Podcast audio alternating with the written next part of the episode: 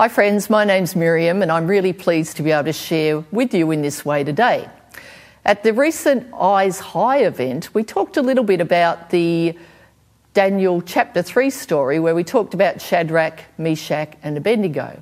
I'm a little captured by this story at the moment, so I thought it might be helpful today if we expand a little bit on it and just see what God is saying to us. It's been an interesting time, hasn't it? There's no doubt about that. 2020, I reckon we might remember it, for all of the things that have happened throughout this year. There's been some pretty terrible things as we look at the number of people whose lives have been affected around the world and in our own nation. The isolation, the loneliness, the things that have really triggered certain people, the loss of jobs, the difficult times. And then there have been amazing times as God's brought His reset to this world, where we've connected, where we've been creative, where we've created real community, and really have been church without walls. So there's the good, bad, and the ugly, and I wonder what God wants to say to us today. So I want us to look at these three men Shadrach, Meshach, and Abednego. I think we describe them probably as good Jews. And uh, very interestingly, they wouldn't bow, they wouldn't bend, they wouldn't burn in this story that we read in Daniel chapter 3. They believed in the one true God. Now, Nebuchadnezzar had an idea. He thought, you know, people like me, I want to bring the country together, I want to unite them. Why don't I build this massive statue of myself, all in gold? And I'll tell all the people it's time to bow down and worship, and if you don't, going to be big trouble. Well, Shadrach, Meshach, and Abednego believed in the one true God. There was no way they were going to bow, there was no way they were going to bend. They depended on the one true God. I want to ask you today, friends do you depend on the one true God? Now, I spent three years in Papua New Guinea. Sometimes you have to because there is nothing else. No social security, no pension. It's God or nothing. And when I came back from Papua New Guinea, I kind of got this picture of God standing there saying, When you're ready in the West, when you're ready, when you've finished with all of your money, all your brainwaves, all the things that you can do, I'm here. And I kind of feel like 2020 has brought us into a different space. We've realised we've got to let some of our gods go because sometimes that money is not there anymore. For some people, their jobs are not there. For some people, the people that they love are not there. We need him. And Shadrach, Meshach, and Abednego realised that. They needed him, they depended on him. They would only bow to him. So, in this time, what have we learnt about dependency? Second thing is, they knew trust. I'm going to read from Daniel chapter 3, verses 12 to 18. And it says there, But there are some Jews whom you've set over the affairs of the province of Babylon, Shadrach, Meshach, and Abednego, who pay no attention to you, your majesty. They neither serve your gods nor worship the image of gold you have set up. Furious with rage, Nebuchadnezzar summoned Shadrach, Meshach, and Abednego. So these men were brought before the king, and Nebuchadnezzar said to them, is it true, Shadrach, Meshach, and Abednego, that you do not serve my gods or worship the image of gold I've set up?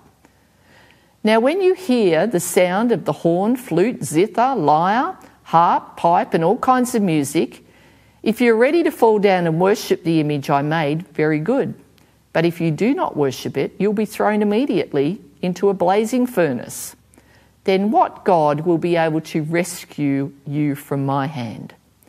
Shadrach, Meshach, and Abednego replied to the king, King Nebuchadnezzar, we do not need to defend ourselves before you in this matter. If we are thrown into the blazing furnace, the God we serve is able to deliver us from it, and he will deliver us from your majesty's hand. But even if he does not, we want you to know, your majesty, that we will not serve your gods or worship the image of gold that you have set up. Now, this was real trust, friends. Real trust. They said, We believe God will deliver us, but even if He does not, wonder if that's the kind of trust that we have. I've lost my job. I believe that God's going to be there for us. I trust Him. And even if He does not, I will still love Him. I will still trust Him. I've lost something that's important to me during this time, or someone who's important to me. And even if He does not, I'll still trust Him. I'll still love Him. Remember a group coming once to a church that I was at and a lady had lost many of her babies. It was just an awful time for her and her husband.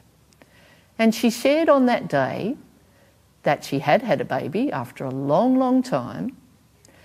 And she said to the congregation that if I can't see his hand, I still choose to trust his heart.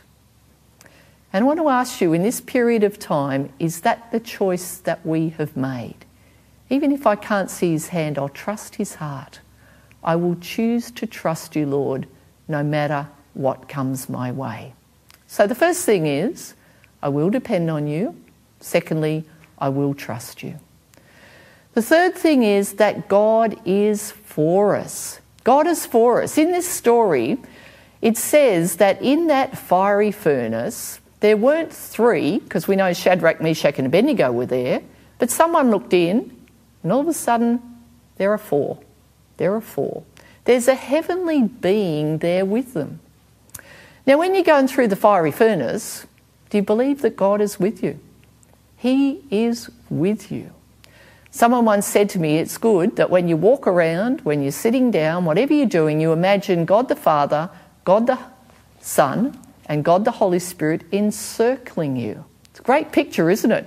wonder if we do the things we do if we knew all the time that God the Father, God the Son, God the Holy Spirit are encircling you, walking with you. In the good times, in the bad times, our God is with us. Do you believe that? Because it's important, isn't it? Our God is with us. Dependency, trust, my God is with me. Then there's another amazing verse that we spoke of at Eyes High. It said that these guys came out of that fire furnace with not a smell of smoke on them. Now, sometimes people who go through fiery furnaces come out with a lot of smell of smoke on them, don't they? They are cranky. They are mad with God. They don't want to have anything to do with Him. They blame. They accuse, they use negative words, and yet these three men come out with not a smell of smoke on them. They have been with God. I wonder if we, having spent time with Jesus, come out with the sweet fragrance of Christ on us. That's important, no matter what we go through. God, I know you're with me. I know I can trust you. I will come out not smelling of smoke. I will come out with the sweet fragrance of Christ. So I will depend, I will trust, I will remember that God is with me. I'm going to come out smelling sweet. And then the last thing is, Nebuchadnezzar could not deny that this God of theirs was real. He saw what their God did. Now imagine if wherever we went, whatever we did, people knew that we belong to Jesus because of the way that we acted, the words we said, the things that we did. That's what Christianity is about, isn't it? It's about living like Him and living for Him. And I'm sure that every one of us want to come out in that way. Wherever we go, whoever we meet, people say, yeah, there's something a little bit different about that person, and then find out it's Jesus. So these three men have a profound effect on our lives even today.